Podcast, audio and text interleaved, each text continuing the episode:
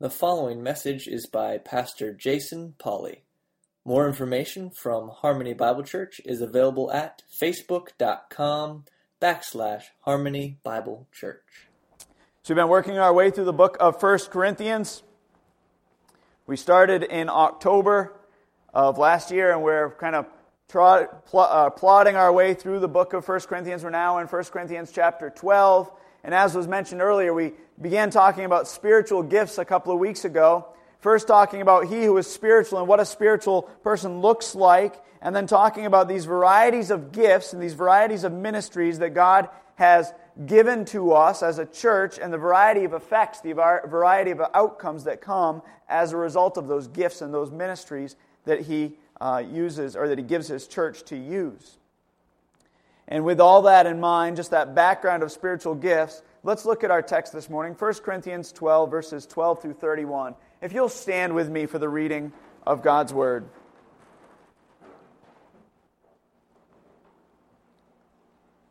For even as the body is one, and yet has many members, and all the members of the body, though they are many, are one body, so also is Christ.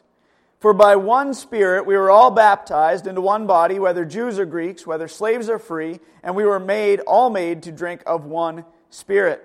For the body is not one member, but many. If the foot says, Because I am not a hand, I am not a part of the body, it is not for this reason any less a part of the body. And if the ear says, Because I am not an eye, I am not a part of the body, it is not for this reason any less a part of the body. If the whole body were an eye, where would the hearing be? If the whole were hearing, where would the sense of smell be? But now God has placed the members, each of them, in the body just as He desired. If they were all one member, where would the body be? But now there are many members, but one body. And the eye cannot say to the hand, I have no need of you. Or again, the head to the feet, I have no need of you.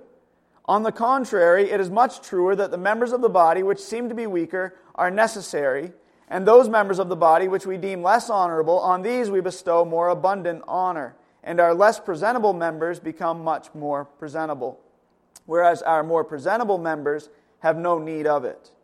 But God has so composed the body, giving more abundant honor to that member which lacked, so that there may be no division in the body, but that the members may have the same care for one another. And if another, one member suffers, all the members suffer with it. If one member is honored, all the members rejoice with it. Now you are Christ's body, and individually members of it. And God has appointed in the church first apostles, second prophets, third teachers, then miracles, then gifts of healings, then helps, administrations, various kinds of tongues. All are not apostles, are they? All are not prophets, are they? All are not teachers, are they? All are not workers of miracles, are they? All do not have gifts of healing, do they? All do not speak in tongues, do they? All do not interpret, do they? But earnestly desire the greater gifts, and I show you a still more excellent way. May the Lord add a blessing to the reading, the hearing, and the applying of His word. Amen. You may be seated.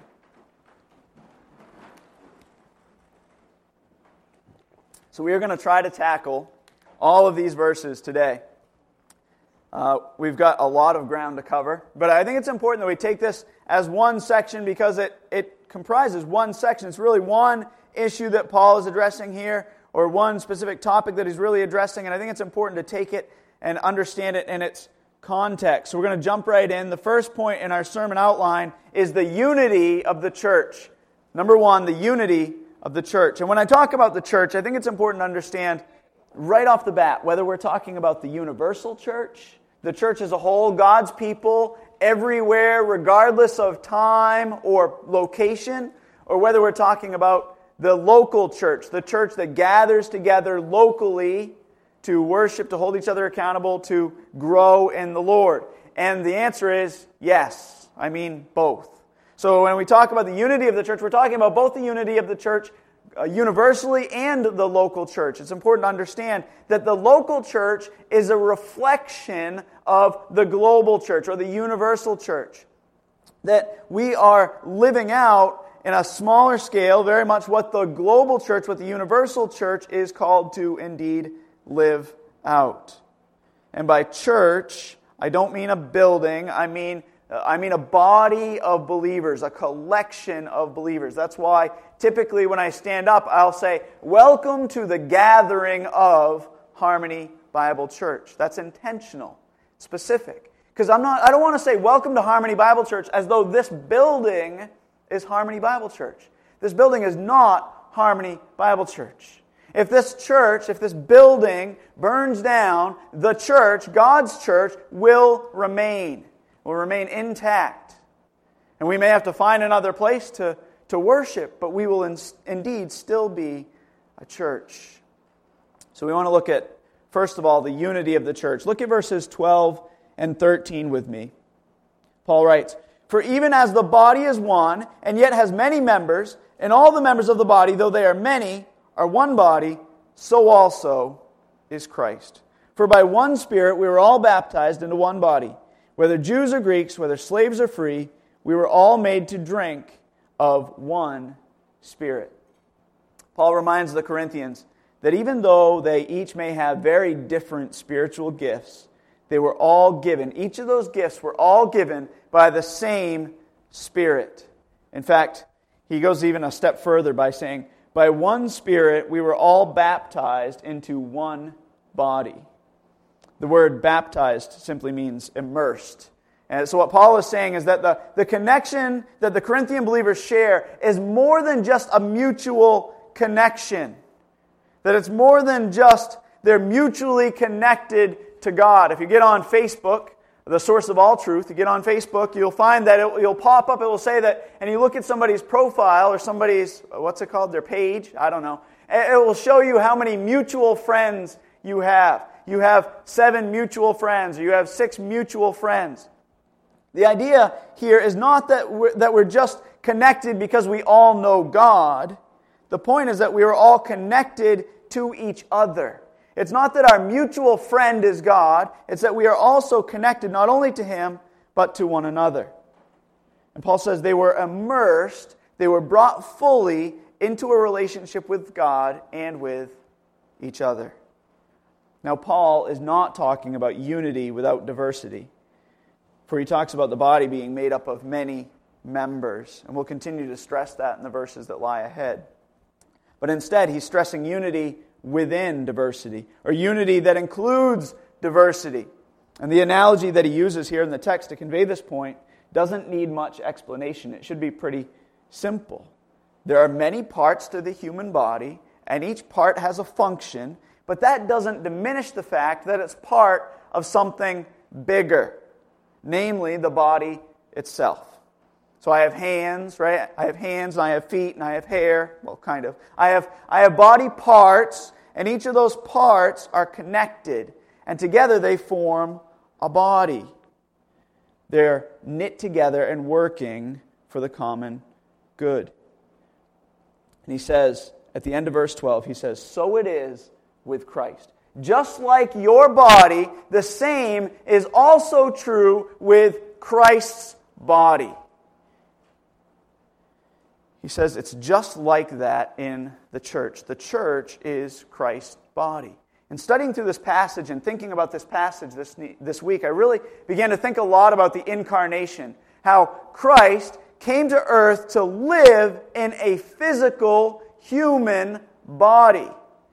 And yet, even though he, that, that body was crucified, even though he was crucified, he was buried, he rose again, that he ascended into heaven, that he still lives today incarnate in a body, but the body is the church. That there's still a body, but it's a much different body. It's not a physical human body, but instead it's many bodies, many physically human bodies that make up the church.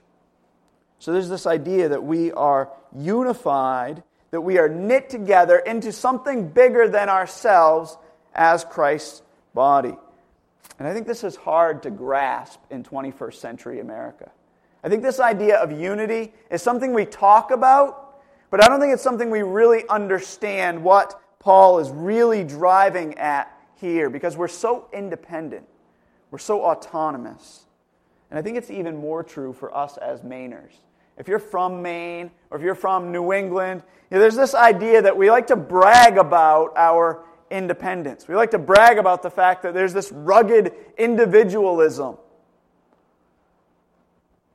I once posted on Facebook um, that it was wrong to brag about our rugged, independent nature, and I had my lunch handed to me by many of my friends on Facebook who said, How dare you attack this idea of independence? Independence is great, we should be independent.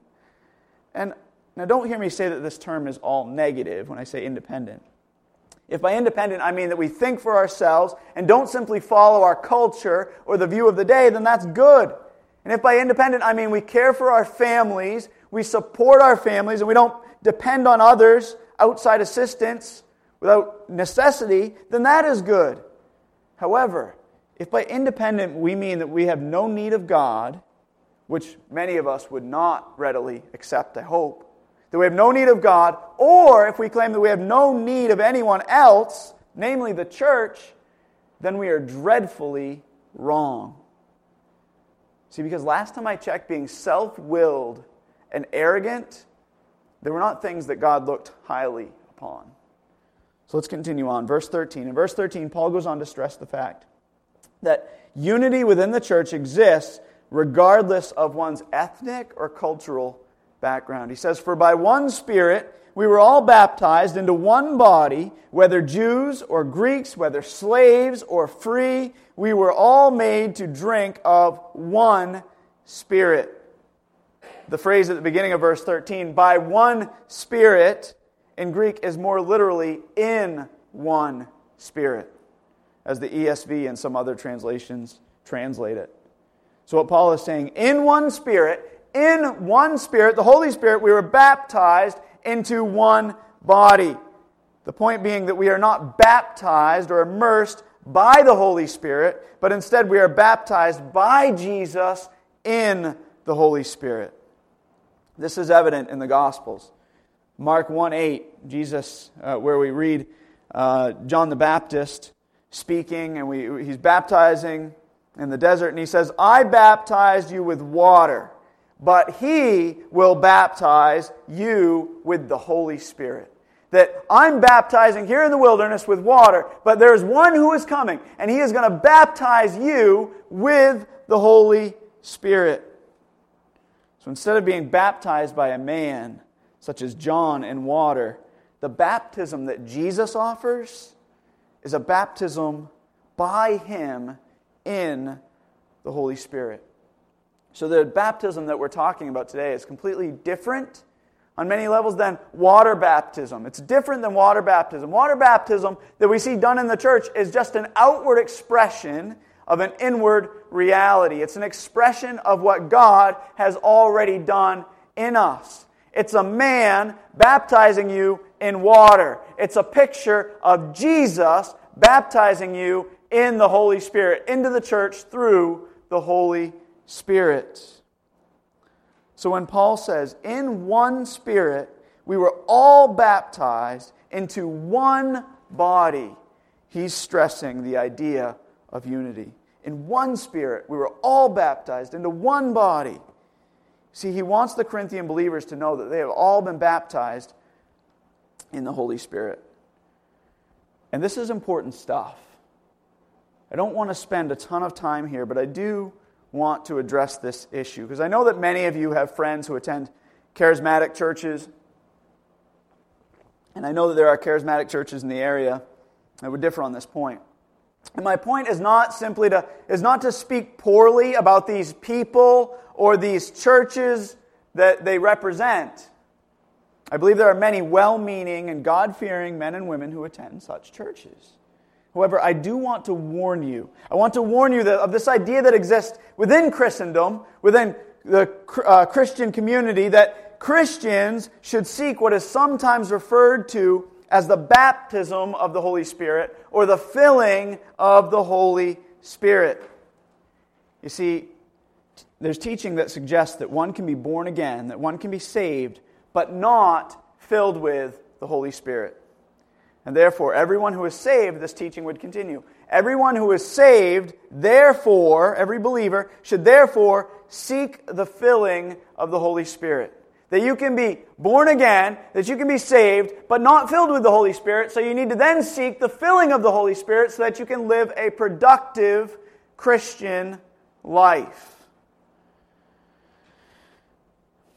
And many would point to um, speaking in tongues as evidence of such filling, that the filling of that Holy Spirit is evidenced by the ability to speak in tongues. And hopefully that's clear, that there's this idea that we're saved, but then we also need to be filled.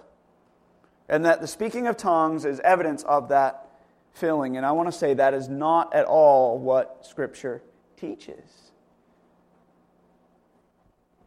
Not only does Paul clearly say, all do not speak in tongues, do they? Right later on, expecting a negative response, or earlier on he says that, expecting a negative response. No, all do not speak in tongues.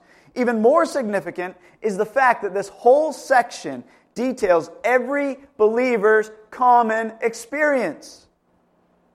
See, he's talking about when a believer passes from death to life, this is the common experience. For all of you, every one of you were born into one spirit He's talking about unity here, not, not division. He's not saying, well, there's some of you who experience this, and some of you who experience this plus this.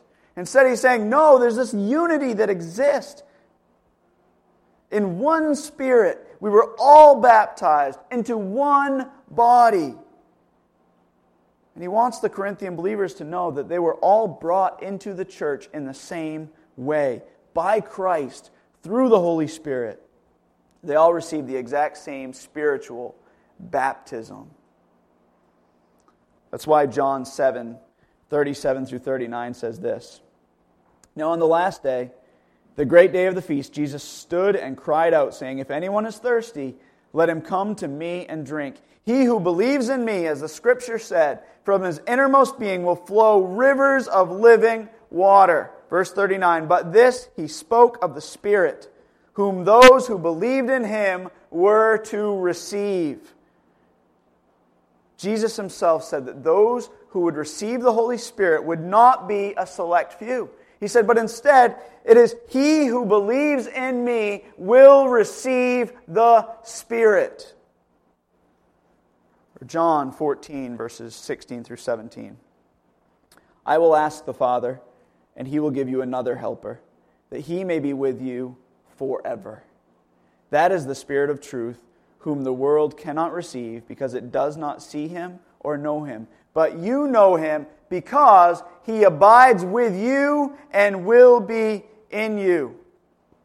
He says, He abides in you. He will be with you. When? Forever. And Paul in Romans 8, 8 through 9 says this Those who are in the flesh cannot please God.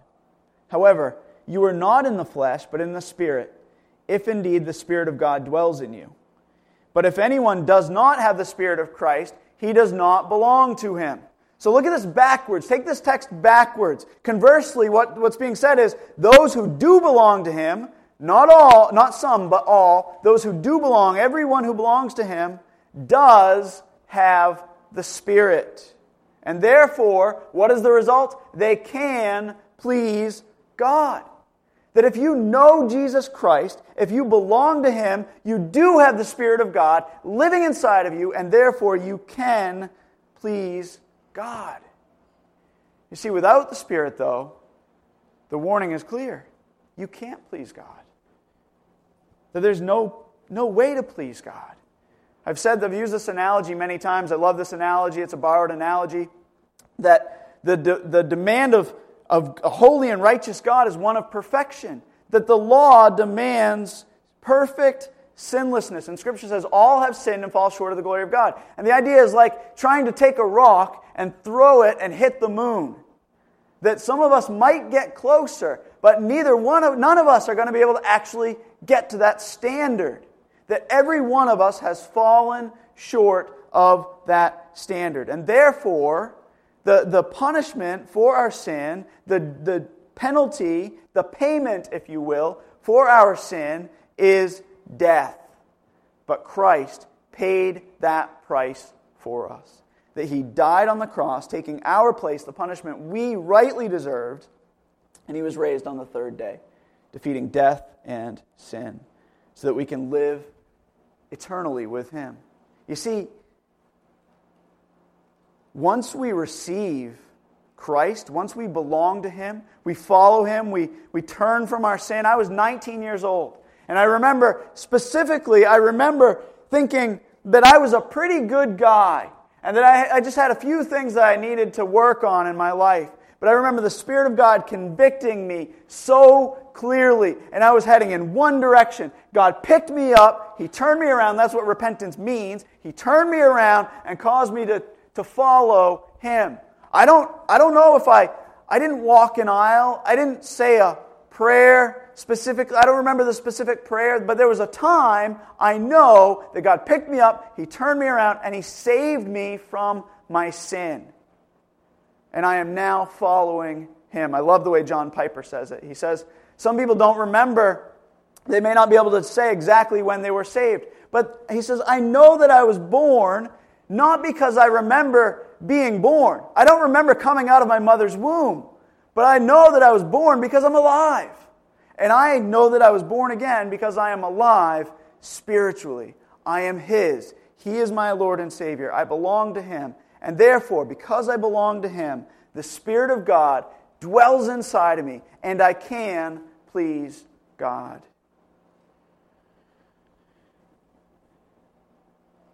We know that these verses are not talking, by the way, about some sort of down payment or tiny deposit of the Holy Spirit. Some might argue that. For I think that's plain from the simple reading of those verses. That it's not talking about a tiny deposit of the Holy Spirit, but it's talking about the Holy Spirit being given to you, dwelling in you, indwelling you. But also, we know this from Colossians 2, verses 6 through 10, which says this Therefore, as you have received Christ Jesus the Lord, so walk in him, having been firmly rooted and now being built up in him and established in your faith, just as you were instructed, and overflowing with gratitude, see to it that no one takes you captive through philosophy and empty deception, according to the tradition of men, according to the elementary principles of the world, rather than according to Christ. For in him all the fullness of deity dwells in bodily form, and in him you have been made complete. And he is the head over all rule and authority. Paul says, when you received Jesus Christ the Lord, you were made complete. He doesn't say, well, what you need is another miraculous work whereby you can now live in a way that pleases God. He says, what you need, what you need is to walk in him. Verse 6. As you have received Christ Jesus the Lord, now walk in him. You've received Christ Jesus the Lord. You've been made complete. Now walk in Him. Live in light of that truth. Nowhere in Scripture do we see this idea that when we're saved, we're given a little bit of the Holy Spirit, and that the goal of the Christian life is to seek more of Him. In fact, just the opposite is the case. After all, does not 2 Peter 1 3 say, His divine power has granted to us everything pertaining to life and godliness? His divine power has granted, it is done to us, all of us, every believer, everything. Paul doesn't say, or Peter doesn't say, His divine power is available to, to us. If only we would just ask for it and seek it. And someone, someone in an audience, uh, even this size, is sure to say, wait a minute, what about Ephesians 5.18? Well, you're telling us that we don't, we shouldn't seek to be filled with the Holy Spirit. What about Ephesians 5:18? Well, the point of Ephesians 5:18 is not you need more of the Holy Spirit. Ephesians 5:18 says this, "And do not get drunk with wine, for that is dissipation, but be filled with the Holy Spirit." The point is not you need more of the Holy Spirit. As Alistair Begg says, I love this quote. He says, "The question is not do I have all of the Holy Spirit?" The question is, does the Holy Spirit have all of me?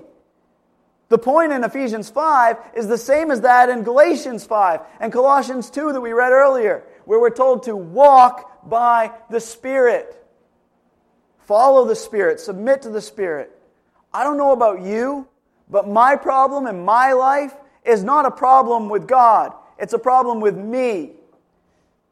My problem is not that I need more of God, it's that He needs more of me. I need to give more of me to Him. So, the point of all of this is not to say that the church should be unified. The, the point is not to say the church should be unified. The point is instead that the church is unified. We've been immersed into his body, the church, by Christ into his body, the church. We've, we've been immersed by the Holy Spirit or through the Holy Spirit. We've been brought into the body by Jesus through the Holy Spirit. So we are unified. So that's point number one. So, having seen the first point, number one, the unity of the church, let's consider number two, the diversity of the church. We have to speed up here a little bit. Look at verses 14 through 19. Here, Paul continues the body analogy. Verse 14 For the body is not one member, but many. He says, The body, the human body, consider it. It's not one member, but many. Yes, it is one unit, but it's many different parts that make up that unit. Verse 15 If the foot says, Because I am not a hand, I am not a part of the body, it is not for this reason any less a part of the body. And if the ear says, Because I am not a part, I am not an eye, I am not a part of the body, it is not for this reason any less a part of the body. You see, Paul wants the Corinthians to know that their diversity does not take away from their unity. That even though each part has a different function, it's still part of the body. And the picture that he paints is ridiculous. The foot saying, Because I'm not a hand, I'm not a part of the body. Or the ear saying, Well, because I'm not an eye, I'm not a part of the body. Imagine your foot wanting to be a hand, or your ear wanting to be an eye. Or saying, Because I'm not this other part, I'm useless to the body. It's absurd. It's absurd to think that that would be the case. So, in the same way, Paul is driving at the fact that even if one's role within the body of Christ is different from another's role, it is no less a part of the body. Verse 17 If the whole body were an eye, where would the hearing be? If the whole were hearing, where would the sense of smell be?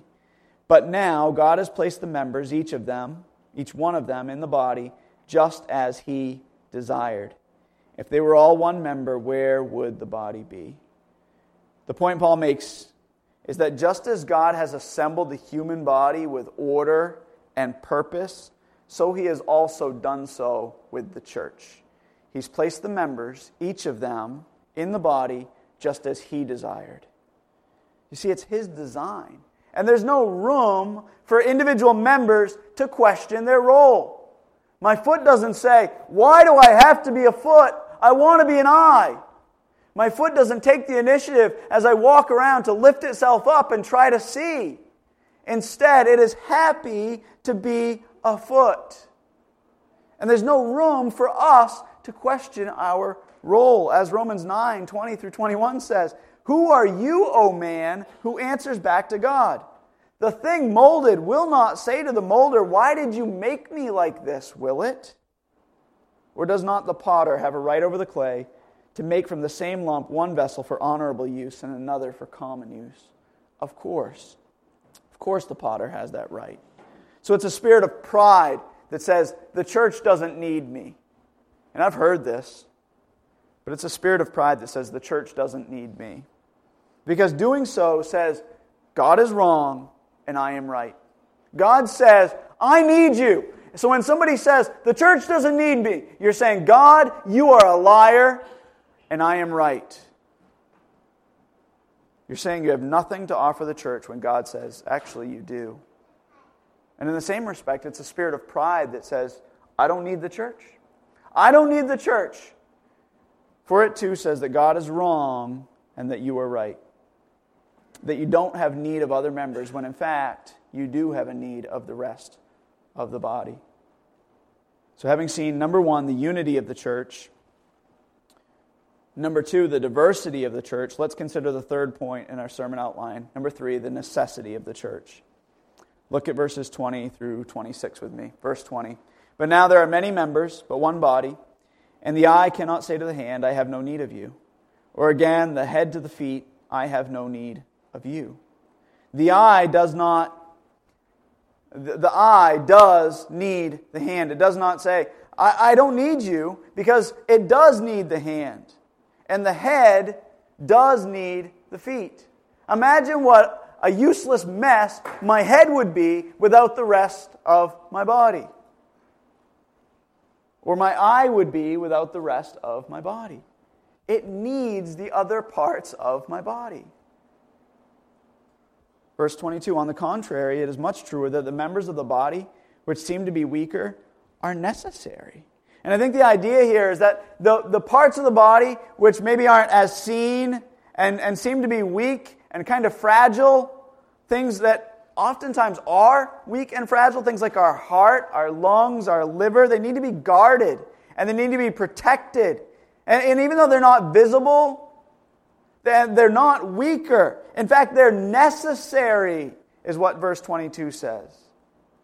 Verse 23 And those members of the body which we deem less honorable, the visual here is our organs again, our private, our private parts, those things which we deem less honorable, less visible, that we don't want to show off as much, on these we bestow abundant, uh, more abundant honor. We're careful to protect and cover them. And thus, our less presentable members, those less presentable members, become much more presentable when they're clothed, when they're covered, when they're protected. You see, my heart is much more presentable in my chest than it would be outside of my chest. Whereas our more presentable members, like our hands and our arms and our legs, they don't have a need of it. They don't have that same kind of need. But God has so composed the body, giving more abundant honor to that member which it lacked. I think the New Living Translation does a good job communicating the point of these verses. It reads this way And the parts we regard as less honorable are those we clothe with the greatest care. So we carefully protect those parts that should not be seen, while the more honorable parts do not require this special care. So God has put the body together such that an extra honor, that extra honor and care should be given those parts that have less dignity or are less presentable. Why? Why did God do that? Why has God put together the human body in such a way that extra honor and care are given to those parts that have less dignity? Verse 25. So that, he says, so that there may be no division in the body, but that the members may have the same care for one another. Because if one member suffers, all the members suffer with it. And if one member is honored, all the members rejoice with it. You see, the human body is meant to function in harmony. When my back hurts, my whole body suffers. And when I protect my members, especially things like my internal organs, my whole body benefits from that. And Paul's not just talking about the human body. This is not a biology lesson. Because he goes on, he says, In the same way, this is true in the church. Don't miss this. Verse 27. He says, Now you are members of Christ's body, and individually members of it. And God has appointed in the church first apostles, second prophets, third teachers, then miracles, then gifts of healings, helps, administrations, various kinds of tongues. See, he's saying there's great diversity within the body of Christ. And there are various ministries and various gifts. Notice he, he mentions the ministries first apostles, prophets, teachers, and then these gifts miracles, healings, helps, administration. He's just talking about, I don't think there's any significance necessarily to the list that he uses, he's just saying there's various ministries, there's various gifts, there's great diversity within the body of Christ. Not every member is the same. He goes on and says, all are not apostles, are they? Or prophets, or teachers, or workers of miracles? All do not have gifts of healing or speak in tongues? All don't interpret, do they? The point is no. No, not everyone has the same ministry or the same gift. Not every member of the body has the same function. But, he says, honor everyone. That's his point. Not every member has the same function, but honor everyone. But then, not wanting to be misunderstood, he also says in verse 31 but earnestly desire the greater gifts. So honor everyone. Not everyone has the same function. There is this diversity. There's a necessity that exists within the church where you need each other So honor each other because you need each other, but earnestly desire the greater gifts. And I'll show you a still more excellent way, namely the way of love as he transitions into 13, chapter 13. See, Paul is not turning back on what he just said by saying, earnestly desire the greater gifts. He's saying, honor all gifts and ministries. You're all a part of the body, but don't neglect the gifts that build up the whole church. Gifts like prophecy and teaching. When you come together, these gifts need to be evident. They need to be front and center because they are the means through which God builds up his body. And as we move forward into 1 Corinthians, we'll see that the church in Corinth had placed a high value on certain gifts, gifts like speaking in tongues. So Paul says, I want you to honor all the gifts. There's no room for this division where one says, I am of Paul, I am of Apollos, where one says, I am of tongues and I am of prophecy. He says, honor all the gifts, but don't neglect what is supremely necessary. And using the body analogy, he's saying, don't place supreme importance on your fingernails while neglecting your heart. There are things that are important. And, and as humans, sometimes we do this even in the physical body. We place supreme importance on the outside of the body and we neglect the inside of the body. We neglect that which is supremely important. And I think as a church, especially in 21st century America, this is a problem we could all fall into. Where we focus on the things that really don't matter, or that matter, shouldn't say that, the things that matter less, and neglect the things that matter most. He's saying, make sure you focus on the things, these gifts that, that build up the body, that they are front and center when you gather together. That's why I believe teaching is so important. That's why when we gather, we are all about teaching the Word of God and applying the Word of God. Yes, we serve. Yes, we do other things. But we don't get together on Sunday morning and say, let's wash each other's cars. There's a place for that. There's a place for loving one another. But when we gather together, we need to make sure that teaching and prophecy are front and center. Not that those gifts, not that those people who have those gifts are more important, but that they have a place in building up the whole body. Honor all the gifts, but don't neglect the greater gifts. Instead, earnestly desire that when you gather together, they are front and center. And they must not be neglected. So, in re- just as a review, we've seen number one, the unity of the church, number two, the diversity of the church, and number three, the necessity of the church. That the church is unified in Christ. That when we are born again, when we are made new by Jesus Christ, we are baptized, that Jesus baptizes us into his body through the Holy Spirit. You may not have asked for a family, but you got one. You may not have thought, you know, I am becoming part of something bigger than I. You may have thought, all I'm doing is just asking for a Savior. Well, you asked for a Savior, and you know what? You were born into a family. There's this unity that exists, not should exist, but does exist within the church. We're all made to drink of the same Spirit, we're all born of the same Spirit. And there's this diversity that exists within the church. Though we're all connected, we're all part of a greater body, we are also individually members. We each have our part to play. And then there's the necessity the necessity of the church that we need each other, that every member needs the other members.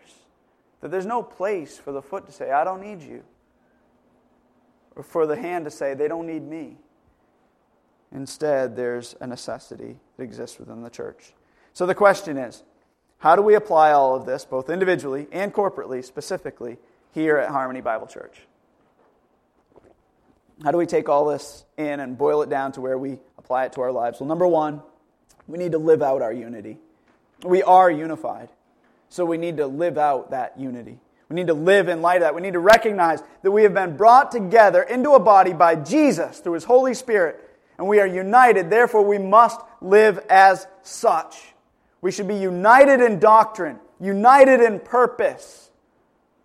Oftentimes, the things that we should be united in, we divide over. And the things that we should be diverse in, we unite around. We say, well, I like going to this church because they sing good music. We unite around things that we shouldn't unite around, and we divide over things that we shouldn't divide over. You know, I like that church. Why? Well, because they, they sing hymns. Shame on you. Shame on me. Really. We should be united in doctrine, united in purpose, and diverse in the other things. I'm not like Bill Batty. I'm not like T. I'm not like Mark. Lord knows I'm not like Mark. Right? That if the whole body were T, were T, where would Bill be? If the whole body were Bill, where would T be? We should be diverse, but we need to be united. So number one, live out our unity. Number two, live out our diversity. Recognize that God has given us various gifts and ministries, and He's put them together with order and purpose. Just as He put this body together with order and purpose, it has a function, so He brought us together in the same way. And therefore, we should bloom where we are planted. We should function well together, knowing that we are diverse, we're diversified in our gifts, but God has orchestrated that for His glory.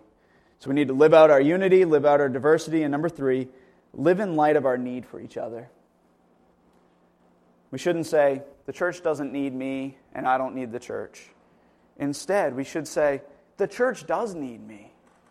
The church does need me. That's what God's word says. And, and I need the church, that I need the other members of the body. If I'm going to function and grow, I need that. We also need to honor every part of the body without neglecting that which is essential. You know, we came in this morning, and one of the first things my wife said to me, we pulled in the driveway, and she said, Look at that freshly mowed, mowed lawn, right? The lawn is mowed, something we often don't notice. It just we just assume it's going to be done. We show up on Sunday, somebody does it. I don't know, you know. Nobody, probably most of us, most of you don't know who does it. But we need to honor those other parts of the body that have a function, that have a purpose, that, that are being used for God's glory. But we do that not at the expense or not while neglecting the parts that are essential. We don't say, well, this is a community service organization. We're just gathering together to love one another. No, we teach, we preach, we apply God's word. We live in light of God's word. Because we want to earnestly desire those greater gifts when we gather together. But we honor every part of the body. You know, just in light of that, just a side note, thinking about needing each other, my thoughts have changed a lot about whether the members should gather every time the church doors are open. I used to get really upset by that kind of thought process. That churches that would say every time the church doors are open, every member should be present. I'm not saying in every situation every member should be present. I know that there are times, families with young kids, people who have work schedules who pre- prevents them from being. But I'm, what I am saying is that we need to make sure that if we recognize that we need each other, that that doesn't happen in an hour or an hour and 15 minutes, because my sermons usually go over, in an hour and 15 minutes on Sunday morning. It's not a box we check. We need to live life together. It's not that every person is connected in the same way to every member. That's not going to be possible, even in a body this size. But instead, we recognize that God has brought us together and we need to be connected to the body somehow. My toe relates to my foot differently than it does my ear. But it is a part of the body. Right? We need to we will connect on various levels, but we need to be connected to the whole body. We need the whole body of Christ. So as we apply this, just want to encourage you live out your unity, live out your diversity, and live in light of your need for the body of Christ. Let's pray. Father God, thank you for today. Thank you for your grace and your mercy as we look at this text. God, I pray that you'd be with us, that you would just help us to recognize that we are indeed united in you, that we do not need more of you, but instead we need to submit more of ourselves to you. God, that we would recognize that we all are in this together. that we need to be united in doctrine, united in purpose, proclaiming the gospel, reaching the lost, helping each other grow in you. And God, that you would help us to live out our diversity, recognizing that we've all been given different gifts, different ministries, but they all need to be used for your glory, for the good of your church. And God, that we would recognize our need caring for one another, loving one another, taking every opportunity to be part of the body, to be connected to the other members, so that we may grow and help the other members grow. Thank you for your grace. We pray for an extra measure of it as we seek to apply it this week and for the rest of our lives. We pray these things in Christ's name. Amen.